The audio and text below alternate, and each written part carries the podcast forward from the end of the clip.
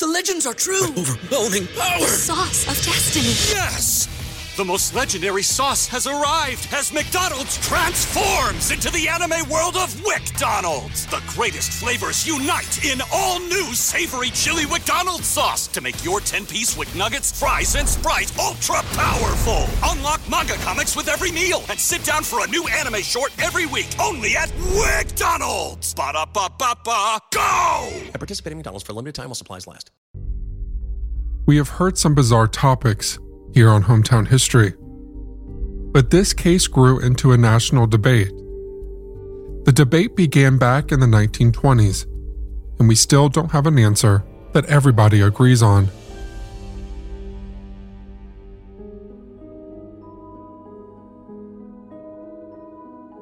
Welcome back, friend, to Hometown History. In today's episode, we're looking at the Scopes Monkey Trial, which turns out to be a riveting case orchestrated by just three people in Dayton. The name is as intriguing as the case. In the scorching summer of nineteen twenty-five, a peaceful town called Dayton, tucked away in the hills of eastern Tennessee, became the stage for a major legal showdown. The town, surrounded by nature, was about to play a big role in a national debate. Before we move to what happened in this case, we should get familiar with a law that was in place in Tennessee at the time, the Butler Act. The Butler Act was introduced by a person named John Washington Butler, a member of the Tennessee House of Representatives, and it was signed by Tennessee's governor at the time, Austin Peay. The law basically made it illegal for teachers to say things that went against the Genesis story of how humans came to exist on Earth. The approved story was that God created the world and all living things, including humans, in six days. As you might be aware, the Genesis story states that the first human, Adam, was formed from the dust of the ground, and then God breathed life into him. Later, God created Eve, the first woman, from one of Adam's ribs. This narrative is often referred to as the creation story, or the account of the divine creation of man, as outlined in the Bible. It is also a foundational story in many other religious traditions, including Judaism and Islam. But the Butler Act said teachers couldn't talk about the idea that humans evolved from apes, or discuss any other kind of creation theory. The only one allowed was the one in the Bible. If a teacher broke this law, they could be found guilty of a misdemeanor and fined between one hundred dollars and five hundred dollars each time. Some say the law didn't exactly stop teachers from talking about evolution, and the law didn't explicitly say anything about teaching the age of the Earth or other scientific ideas. But John Butler wanted to make sure that teachers didn't talk about human evolution at all. He said he didn't know much about evolution when he introduced the law, but he heard stories of kids saying the Bible was nonsense after learning about evolution in school. The theory of evolution, of course, is supported by things we see in real life. One, more things are born than will survive. Two, individual living things have different traits in how they look, work, and behave. Three, some traits help living things survive and have offspring more than other things. And four, these traits can be passed down to the next generation. Simply put, Darwin proposed that humans share a common ancestry with other primates, and that the differences between humans and other primates can be explained through the same evolutionary process he outlined in his earlier work, which of course completely contradicts what is written in the Bible. Even Darwin faced criticism for this theory, so obviously this was a controversial subject. It also made John Butler believe that teaching such theories in school would lead children away from God. So when the Butler Act was implemented, The question on everyone's mind was, should schools teach Darwin's evolution theory or Genesis' story of creation? This debate sparked a historic trial, and the spotlight fell on a simple teacher named John Thomas Scopes. John Scopes was an ordinary man, living his life peacefully in Dayton, Tennessee. He was a high school teacher, and in the year nineteen twenty-five, he was summoned by the court for something he taught his students. Before we go any further, though, there is another interesting deviation we must take for this insane story to make sense. In nineteen twenty-five, the American Civil Liberties Union offered to defend anyone accused of teaching the theory of evolution. George Rappleyea, who was a local manager for the Cumberland Coal and Iron Company, convinced school officials and lawyer Sue Hicks that a trial about this issue would bring a lot of attention to Dayton. Basically, an issue regarding something as sensitive as religion would put this town into the spotlight. So they planned to challenge Butler's law, and possibly even change it. Because as it turns out, the law wasn't constantly enforced. Some schools got away with teaching the subject, while others didn't. According to Rappleyea, if he won, schools around America could teach evolution, and if he lost, he would try to appeal the law anyway. His exact words to school superintendent Walter White was, "As it is, the law is not enforced. If you win, it will be enforced. If I win, the law will be repealed. We're game, aren't we?" It was an exciting and intriguing proposition. Even though Walter White was against teaching evolution, he couldn't deny the case would bring a ton of publicity. As it is, the town had fallen on hard economic times, and this would be just the thing to revive it. Walter White, his lawyer Sue Hicks, and George Rappleyea saw an opportunity in John T. Scopes, a local biology teacher, to put their plan into action. After calling him away from a tennis game, the three briefed him on the plan, and Scopes was intrigued, to say the least. It is even alleged that before the legal proceedings started, Scopes encouraged his students to testify against him. Rappleyea's strategy led to Scopes' arrest under the Butler Law, sparking a legal battle that attracted national attention. William Jennings Bryan, a prominent fundamentalist, eagerly joined the prosecution team against Scopes. In preparation for the monumental trial, Rappleyea sought the A C L U's support in New York City, securing financial backing for the defense of Scopes. The involvement of Clarence Darrow, who stepped in to defend Scopes upon learning Bryan was on the prosecution, only elevated the status of this case, setting the stage for a historic legal showdown. John Scopes was officially indicted on May twenty-fifth and charged with violating the Butler Act. The prosecution was initially led by local attorneys Herbert E. and Sue Hicks, but eventually Tom Stewart became the main prosecutor. They were supported by Dayton attorney Gordon McKenzie, who opposed evolution for his own religious reasons. To get more eyes on the trial, Rappleyea wrote to the British writer H G Wells to ask him to join the defense team. Wells replied, saying he had no legal training and couldn't possibly get involved. But this wasn't the only card in his deck. He reached out to Clarence Darrow, who joined the defense team with A C L U attorneys Arthur Garfield Hays, Dudley Field Malone, W O. Thompson, and F B McElwee. These names might not sound familiar to you. They might not mean anything to you. But the fact is, these names drew global attention, and key journalists like H L Mencken covered the entire proceedings. But things didn't go exactly as you'd expect. The A C L U, thanks to Darrow, shifted from defending evolution to claiming the theory of evolution is the same as the story in the Bible. To defend that theory, Darrow wanted to call eight experts to testify. But Judge Raulston wouldn't allow more than one to show up, declaring the other seven could just write their statements and send them in.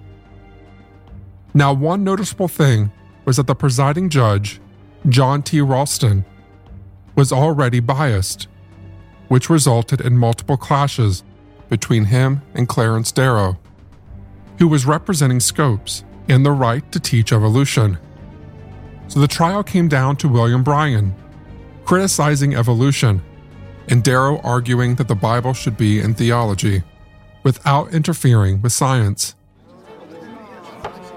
The back and forth between these two lawyers was incredible. The confrontation lasted around two hours, with Darrow interrogating him on interpreting the Bible literally, which undercut his earlier sweeping religious speeches. Bryan also found himself cornered and eventually ended up admitting that he didn't know much about science, since the Bible didn't provide any answers. At one point, Bryan criticized the concept of evolution for suggesting that humans were just one among thirty-five thousand other mammal species, and hated the idea that humans could trace their ancestry not to American monkeys, but to monkeys of the old world. His words, not mine. Darrow countered that by saying the Bible should be used for religious and moral teaching, not science. He argued that the court shouldn't make the trial unfair by not letting important defense witnesses speak, and that there wouldn't be a real fight because you can't fight against the truth. It was like a powerful climactic scene from a movie. Once Darrow was done, the courtroom cheered, and Scopes called it the high point of the whole trial and suggested Bryan's insistence on testifying was probably an attempt to reclaim the respect he had lost. The confrontation was an important part of the case, but to nobody's surprise, the judge declared it irrelevant and removed it from the record. And this frustrated Darrow, because after that, he has suggested that to save everyone time, Scopes should just be found guilty, since the judge had already decided how the trial should go. Darrow also waived his time for a closing statement. And under law, if the defense doesn't provide a closing speech, the prosecution is also barred from summing up its case, which prevented Bryan from giving the grand speech he had planned. And Darrow's sarcasm wasn't taken well by the judge either. A detective came and knocked on the door. And I said, "Is it Renee?" And he just gave me that solemn look. It was the worst day ever. The Proof Podcast is back with a new case and a new season. twenty-three years ago, eighteen-year-old Renee Ramos went missing. Her body was later found in an empty Home Depot building on the edge of town. I don't think that they arrested the right people. It's about time somebody's trying to do something. She had a black eye about two weeks before she was murdered. They are involved. They definitely had her body and her backpack. You know people are going to judge you, right? Of course. They're judging me now. They've been judging me damn near my whole life. You can listen now to Season two of Proof, wherever you get your podcasts, and follow along with us as we reinvestigate the murder at the warehouse. I have to ask, did you kill Renee?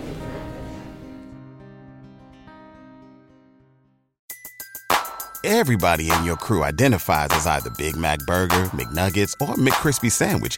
But you're the Filet-O-Fish Sandwich all day. That crispy fish, that savory tartar sauce, that melty cheese, that pillowy bun. Yeah, you get it. Every time. And if you love the Filet-O-Fish, right now you can catch two of the classics you love for just six dollars. Limited time only. Price and participation may vary. Cannot be combined with any other offer. Single item at regular price. Ba-da-ba-ba-ba. After an eight-day trial, it took the jury nine minutes to come to a conclusion. Scopes was found guilty on July twenty-first and ordered by Raulston to pay a one hundred dollars fine. Ralston imposed the fine before Scopes was even given the chance to defend himself. And after someone brought the error to the judge's attention, Ralston gave him the floor. That was the first and only time Scopes opened his mouth in court. He said, quote, "Your Honor, I feel that I have been convicted of violating an unjust statute. I will continue in the future, as I have in the past, to oppose this law in any way I can. Any other action would be in violation of my idea of academic freedom. That is, to teach the truth as guaranteed in our Constitution, of personal and religious freedom. I think the fine is unjust." The statement made no difference, and the defense was not ready to accept this decision. Darrow appealed to the Tennessee Supreme Court and challenged the conviction on various grounds. The court did uphold the constitutionality of the Butler Act, but the decision against John Scopes was set aside due to a technicality. This wasn't really a win for Darrow, because the technicality had to do with the imposition of the fine. According to Tennessee law at the time, judges were not authorized to set fines exceeding fifty dollars. But the Butler Act, under which Scopes was being charged, did have a specified minimum fine of one hundred dollars. So it was deemed legally problematic, and the Tennessee Supreme Court set aside the conviction on appeal. And with that, the Scopes Monkey Trial was over. And all that remained was the discussion, should religion really be made to interfere with the learning prospects of children? Or is it better to provide them with all alternative explanations and let them decide what they want to believe in? There obviously isn't a straight answer to this. It remains to be a matter of perspective. It is now ninety-nine years later, and we're still debating the same thing. The trial left a lasting impact on the debate between creationism and evolution in the United States, and uncovered a deep divide within American Christianity, reflecting two contrasting approaches to understanding truth: a biblical perspective and an evolutionist viewpoint. Other than that, this trial also fueled the anti-evolution movement, making things really tense in places like Arizona and California. By nineteen twenty-seven, thirteen states had considered anti-evolution laws, with Mississippi and Arkansas enacting these laws that outlasted the Butler Act. This intensity of Christian fundamentalists faded after the trial and William Bryan's death. It wasn't until the late nineteen seventies, with the rise of the Christian right, that the conservatives regained political power. These opponents of evolution shifted from overtly religious objections to a more covertly religious stance in the nineteen sixties, known as the creation science movement. Other than sparking the controversial debates over religion and modernity, there were other consequences of the trial as well. In the world of science education, the Scopes trial had considerable long-term effects. Even though the A C L U was involved in the trial, they struggled to find volunteers to challenge the anti-evolution laws until nineteen sixty-five. Some journalists argue that this trial was the most important factor in influencing the removal of evolution from biology textbooks. On the other hand, the National Defense Education Act of nineteen fifty-eight supported textbooks emphasizing evolution as the unifying principle of biology, and to no one's surprise, this brought severe backlash towards Texas. But federal support, legal precedents, and societal trends later would shift public opinion in favor of evolution. And for that reason, the Butler Act was repealed in Tennessee in nineteen sixty-seven. It's hard to believe all of this began as a publicity stunt to bring money and attention to a small town in economic decline. But this ended up being so much more valuable to a national debate. And so Tennessee repealed the Butler Act, and in nineteen sixty-eight, the U S Supreme Court ruled against bans like the Butler Act, stating they violated the First Amendment's Establishment Clause, which means the government is now prohibited from establishing or promoting any particular religion. It was up to the public what they wanted to believe in, and no law should be defining it. Because of the attention it got at the time, the Scopes trial was made into movies, T V shows, and even plays, like the nineteen fifty-five play Inherit the Wind, where the lawyers Darrow and Bryan are renamed Henry Drummond and Matthew Brady. The play was not meant to be a historical account, but a majority of the public accepted it as such. The play was later turned into a film in nineteen sixty, and there were also television versions in nineteen sixty-five, nineteen eighty-eight, and nineteen ninety-nine. Another play, called The Great Tennessee Monkey Trial, made in nineteen ninety-three, was more historically accurate because the writer drew from original sources and the actual trial transcripts. It was broadcast on B B C Radio in two thousand nine. Then there was another movie in two thousand ten titled Alleged, which claims to be an accurate recording to the actual trial transcripts and records. Later, during the nineteen sixties, the Scopes trial started being mentioned in American history textbooks, usually portraying it as a conflict between fundamentalists and modernists. Even recently, produced media content like the Young Sheldon series, discusses evolution versus creationism, even if the Scopes trial is not mentioned directly.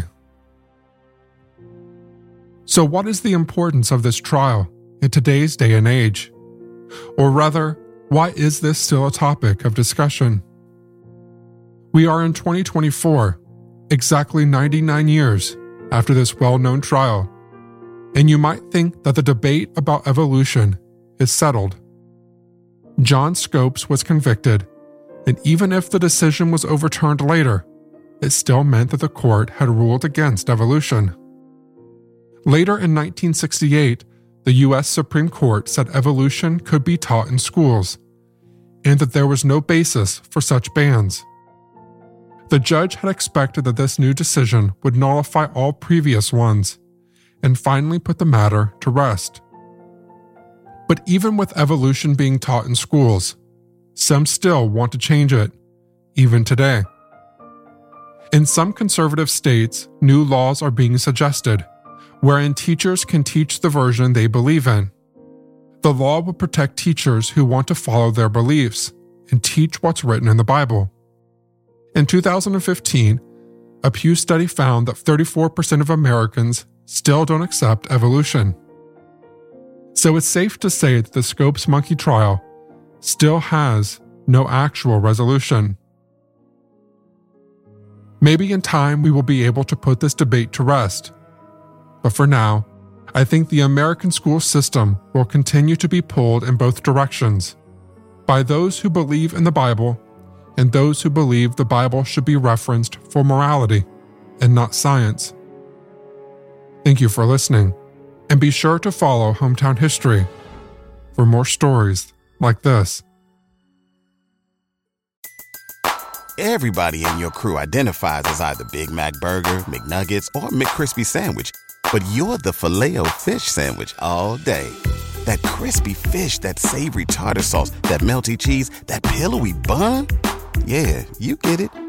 Every time. And if you love the Filet-O-Fish, right now you can catch two of the classics you love for just six dollars. Limited time only. Price and participation may vary. Cannot be combined with any other offer. Single item at regular price. Ba-da-ba-ba-ba.